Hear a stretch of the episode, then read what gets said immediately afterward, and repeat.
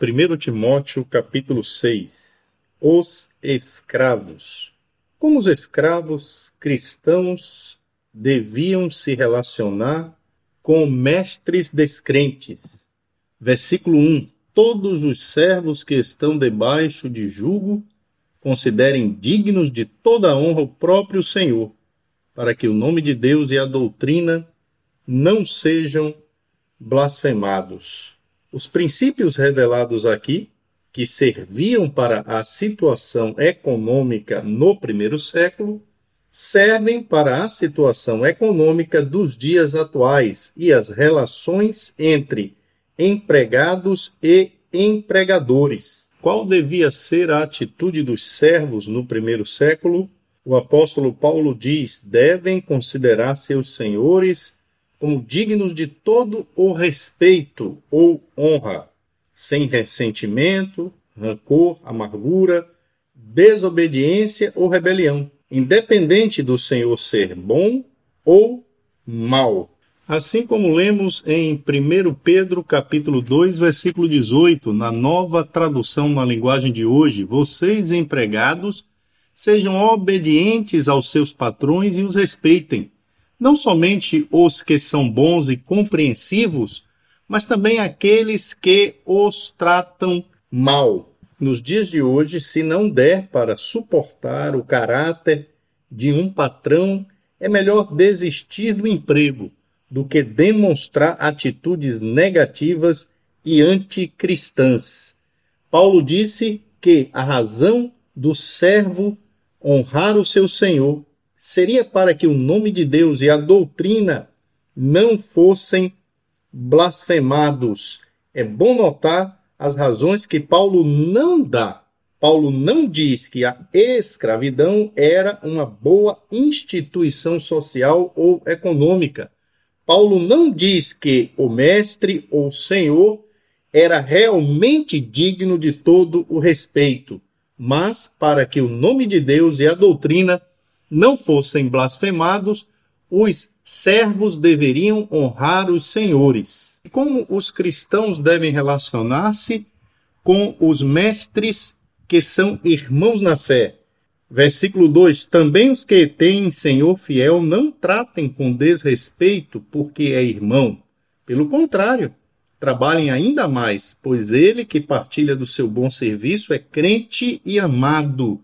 Ensina e recomenda estas coisas.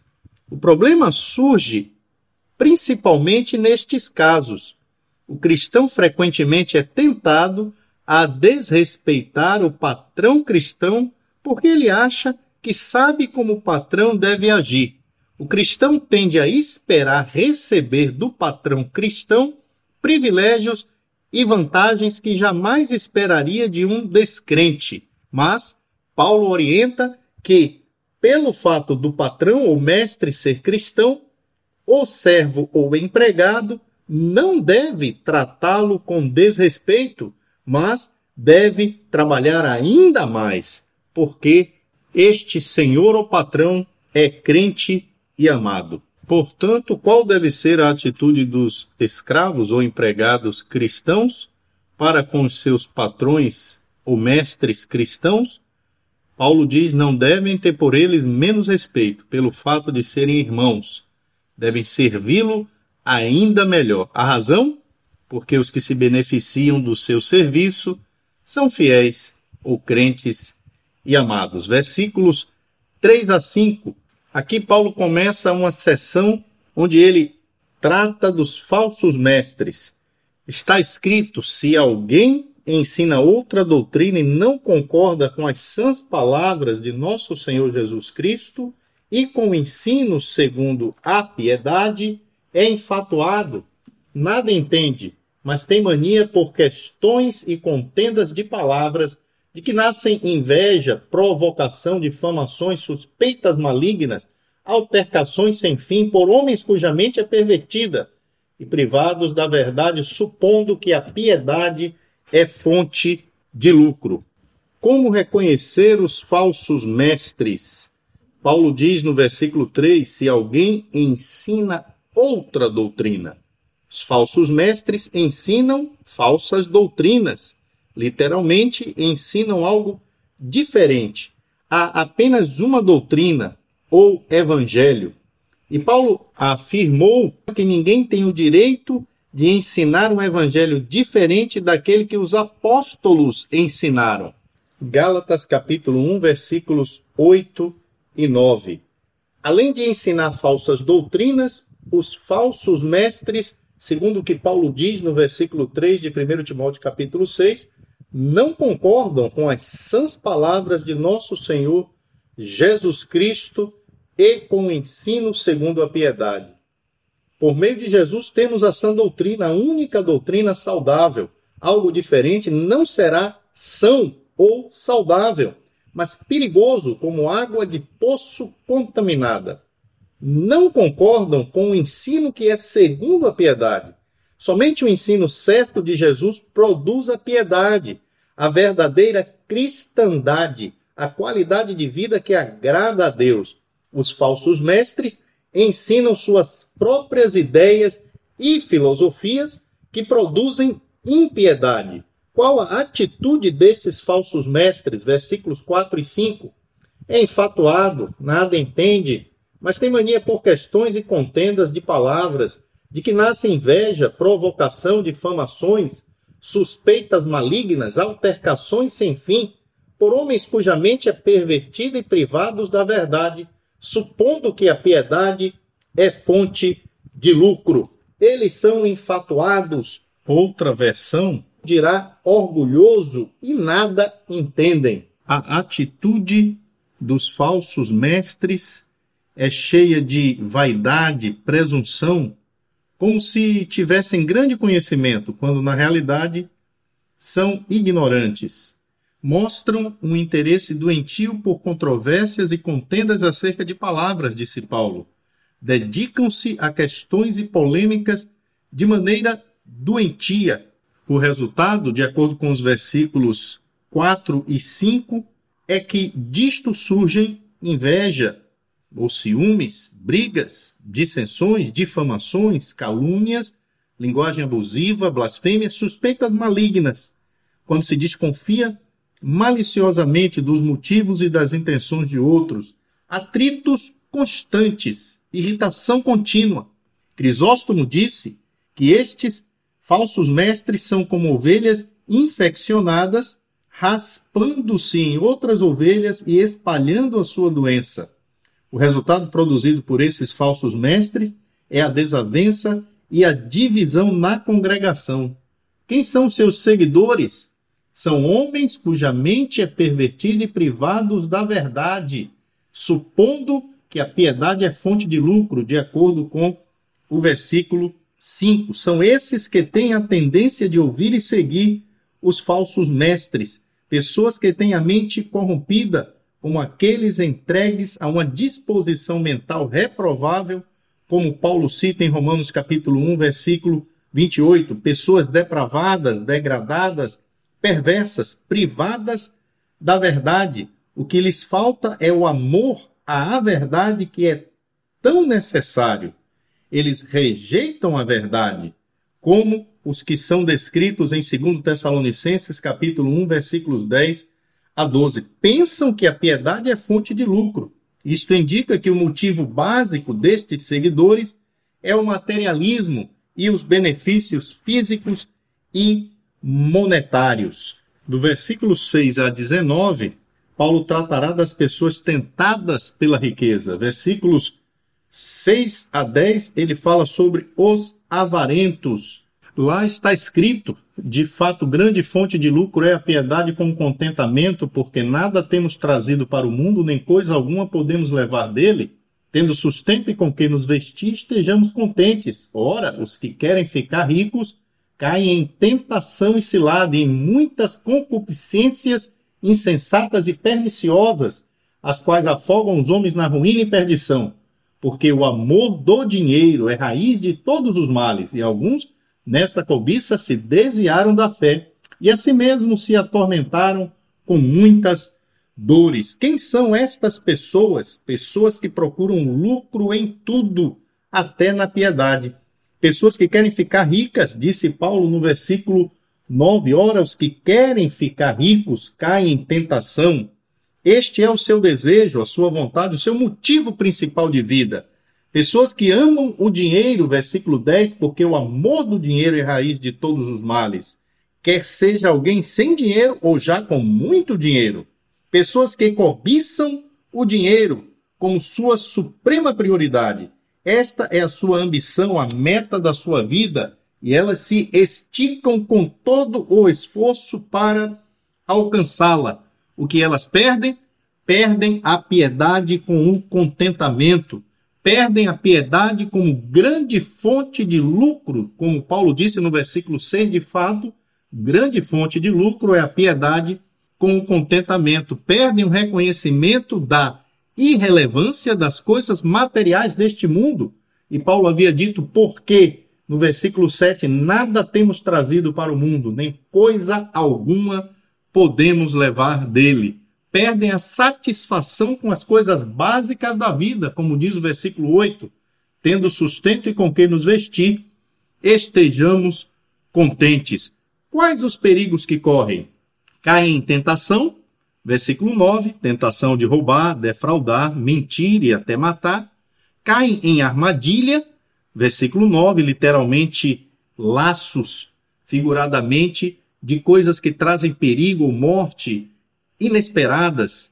Caem em muitos desejos descontrolados e nocivos que levam os homens a mergulharem na ruína e na destruição. Versículo 9. Desejos tolos e danosos que os afundam no desastre, até na morte e na perdição. E enraizam-se em todos os males, versículo 10, desviando-se da fé. E assim atormentam-se com muitos sofrimentos. Literalmente, eles traspassam ao próprio coração com muitos pesares. Em contraste, a partir do versículo 11, Paulo vai falar sobre o homem de Deus. Qual é a recomendação do apóstolo ao homem de Deus? Versículos 11 a 16. Tu, porém, dirigindo-se a Timóteo, diz Paulo: Ó homem de Deus, foge destas coisas. Antes segue a justiça, a piedade, a fé, o amor, a constância e a mansidão. Combate o bom combate da fé. Toma posse da vida eterna, para a qual foste chamado e de que fizeste a boa confissão perante muitas testemunhas.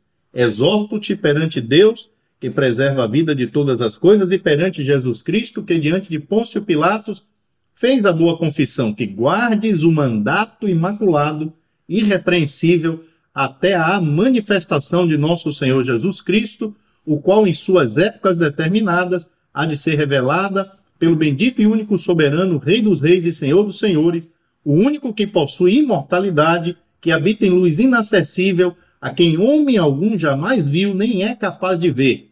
A ele honra e poder eterno. Amém. O homem de Deus deve fugir das coisas que os falsos mestres procuram, correm atrás.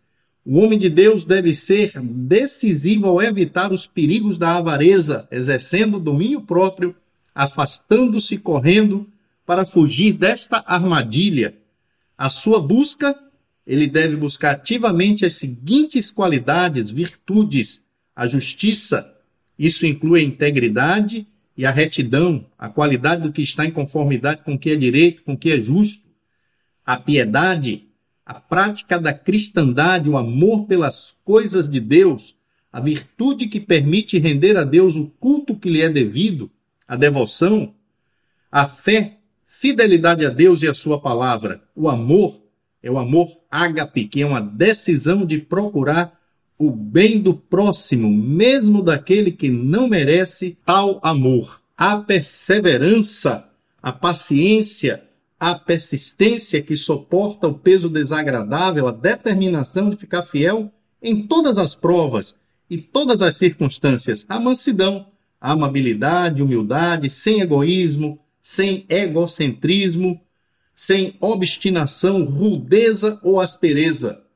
e o combate do homem de Deus é o bom combate da fé, de acordo com o versículo 12. Paulo descreve o esforço cristão em termos que servem para o soldado e para o atleta. O cristão está em guerra. e está também participando numa competição em que todo o seu ser é desafiado para produzir o melhor resultado. A repetição desta ideia no primeiro capítulo, versículo 18, e aqui no último capítulo, influencia alguns a pensarem que uma ideia forte na mente de Paulo quando ele escreveu esta carta é justamente o combate da fé. Por isso há os que usam esta frase como tema para 1 Timóteo. O alvo do homem de Deus é tomar posse da vida eterna, versículo 12. Foi para isso que ele foi chamado em 2 Timóteo, capítulo 1, versículo 9. Paulo afirmará que Deus nos salvou e nos chamou com a santa vocação. Em Filipenses, capítulo 3, versículo 14, Paulo disse: Eu prossigo para o alvo a fim de ganhar o prêmio do chamado celestial de Deus em Cristo Jesus. E Pedro adverte em 2 Pedro, capítulo 1, versículo 14, portanto, irmãos, empenhem-se ainda mais para consolidar o chamado e a eleição de vocês, pois se agirem dessa forma, jamais tropeçarão. Justamente para isto, Timóteo havia feito a boa confissão na presença de muitas testemunhas. Esta é a confissão que Jesus exige. Mateus capítulo 10, versículos 32 a 33 e que muitos líderes dos judeus que creram nele recusaram fazer. É a confissão que se inicia ao ser batizado. Atos capítulo 8, versículo 37, Romanos capítulo 10, versículos 9 e 10, e que deve continuar e que deve continuar por toda a vida, segundo Coríntios capítulo 9, versículo 13, Hebreus capítulo 3, versículo 1. Timóteo havia sido chamado e aceitou o comissionamento de ser um obreiro de Deus. Agora ele deveria cumprir este comissionamento e chamado, esta responsabilidade. E Paulo diz: Exorto-te no versículo 13 perante Deus, que preserva a vida de todas as coisas, e perante Cristo Jesus, que diante de Pôncio Pilatos fez a boa confissão. E no versículo 14, Paulo dirá: que guardes o mandato imaculado, irrepreensível até a manifestação de nosso Senhor Jesus Cristo. As testemunhas especiais deste comissionamento. Paulo disse perante Deus e perante Cristo Jesus. Deus que dá vida a todas as coisas. Deus dá vida abundante agora e na eternidade. E diante de Cristo Jesus, que teve a coragem de fazer a boa confissão diante de Pilatos, Talvez Paulo esteja se referindo a Lucas capítulo 23, versículo 1 a 3, e João 18, versículos 33 a 37. O exemplo de Cristo servia para Timóteo e serve para todos os cristãos. A natureza deste comissionamento é guardar o mandato imaculado, sem nenhum defeito ou mancha, irrepreensível. A mesma palavra do capítulo 3, versículo 1, e do capítulo 5, versículo 7, ou seja, livre de censura, sem culpa. A duração deste comissionamento até a manifestação de nosso Senhor Jesus Cristo. Versículos 14 e 15. O apóstolo Paulo tinha um conceito de Deus e Cristo que o incentivou e o guardou leal e responsável. Este era o conceito que Timóteo deveria ter, como todo cristão deve ter, versículos 15 e 16, o qual em suas épocas determinadas há de ser revelada pelo bendito e único soberano, Rei dos Reis, Senhor dos Senhores, o único que possui imortalidade, que habita em luz inacessível, a quem homem algum jamais viu, nem é capaz de ver, a ele honra e poder eterno. Amém. O conceito que Paulo tinha sobre Deus era em três aspectos: sua autoridade, imortalidade e invisibilidade. Na sua autoridade como Senhor dos Senhor, Rei dos Reis, o soberano, uma descrição também feita sobre Jesus em Apocalipse capítulo 17, versículo 14 e capítulo 19, versículo 16. Na sua imortalidade e luz, Deus é o único que tem a imortalidade como parte de sua própria essência e natureza. Ele é a fonte da nossa imortalidade. Na sua invisibilidade, ninguém jamais pôde ver a Deus e permanecer vivo. Êxodo capítulo 33, versículo 20. Mas Jesus o tornou conhecido João capítulo 1, versículo 18. E na sua glória. A ele sejam honra e poder para sempre. Amém. Os ricos, capítulo 6, versículos 17 a 19. Quais suas responsabilidades? Paulo vai dizer: exorta os ricos do presente século que não sejam orgulhosos nem depositem a sua esperança na instabilidade da riqueza, mas em Deus, que tudo nos proporciona ricamente para nosso aprazimento, que pratiquem o bem, sejam ricos de boas obras, generosos em dar e prontos a repartir, que acumulem para si mesmos tesouros, sólido fundamento para o futuro, a fim de se apoderarem da verdadeira vida. Devemos notar que Paulo não ordenou todos os cristãos ricos a venderem seus bens e dar o dinheiro aos pobres para seguir a Jesus. Este mandamento de Jesus foi dado ao jovem rico em Mateus capítulo 19, versículo 21, e deve ser praticado por qualquer pessoa possuída pela avareza. Paulo disse que não deviam ser arrogantes. A riqueza tem a tendência de criar atitudes de insolência e soberba, mas o cristão rico deve procurar ser humilde. Paulo diz que deviam pôr a sua esperança em Deus, a riqueza é incerta. E Paulo já havia dito no versículo 7, porque nada temos trazido para o mundo, nem coisa alguma podemos levar dele. Também podemos ver Lucas capítulo 12, versículos 13 a 21. Deus é que tudo nos provê ricamente para nossa satisfação. Os ricos deviam praticar o bem, versículo 6, versículo 18. Deviam ser ricos em boas obras, generosos, e prontos para repartir. E o seu prêmio maior, Paulo diz no versículo 19, que acumulem para si mesmos tesouros, sólido fundamento para o futuro, a fim de se apoderarem da verdadeira vida, um firme fundamento para a era que há de vir. A verdadeira vida, a vida real, o que é realmente vida. A conclusão da carta, versículos 20 e 21. E tu, ó Timóteo, guarda o que te foi confiado, evitando os falatórios inúteis e profanos e as contradições do saber, como falsamente lhe chamam, pois alguns professando se desviaram da fé. A graça seja convosco. Guarde o que lhe foi confiado, guarde. De novo, Paulo usa um termo militar, significando olhar, proteger e defender.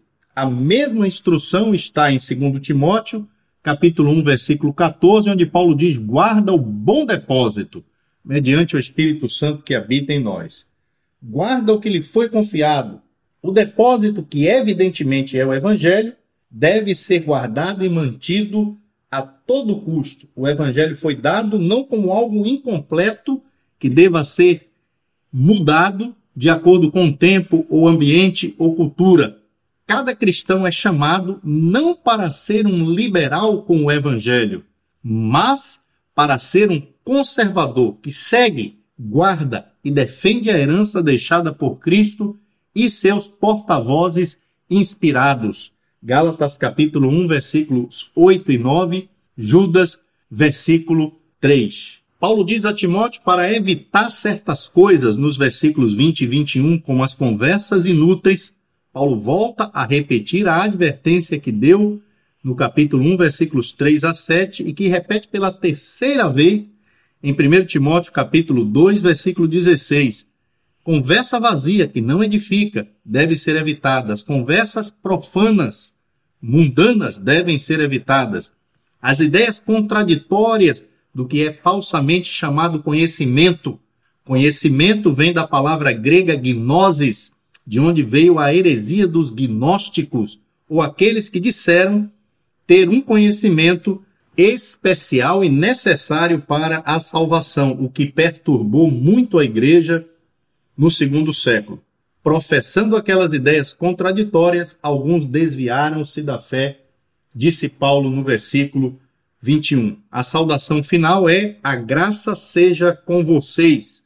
Note que vocês é plural, mostrando que Paulo queria que Timóteo lesse a carta a toda a congregação de Éfeso, antecipando que teria uma audiência muito maior do que apenas o jovem Timóteo. Que carta maravilhosa com instruções, conselhos, direções para o obreiro cristão dos dias de hoje. Aproveite estes conselhos, tome posse destas instruções, pratique-as e veja o seu ministério obter sucesso. Deus te abençoe.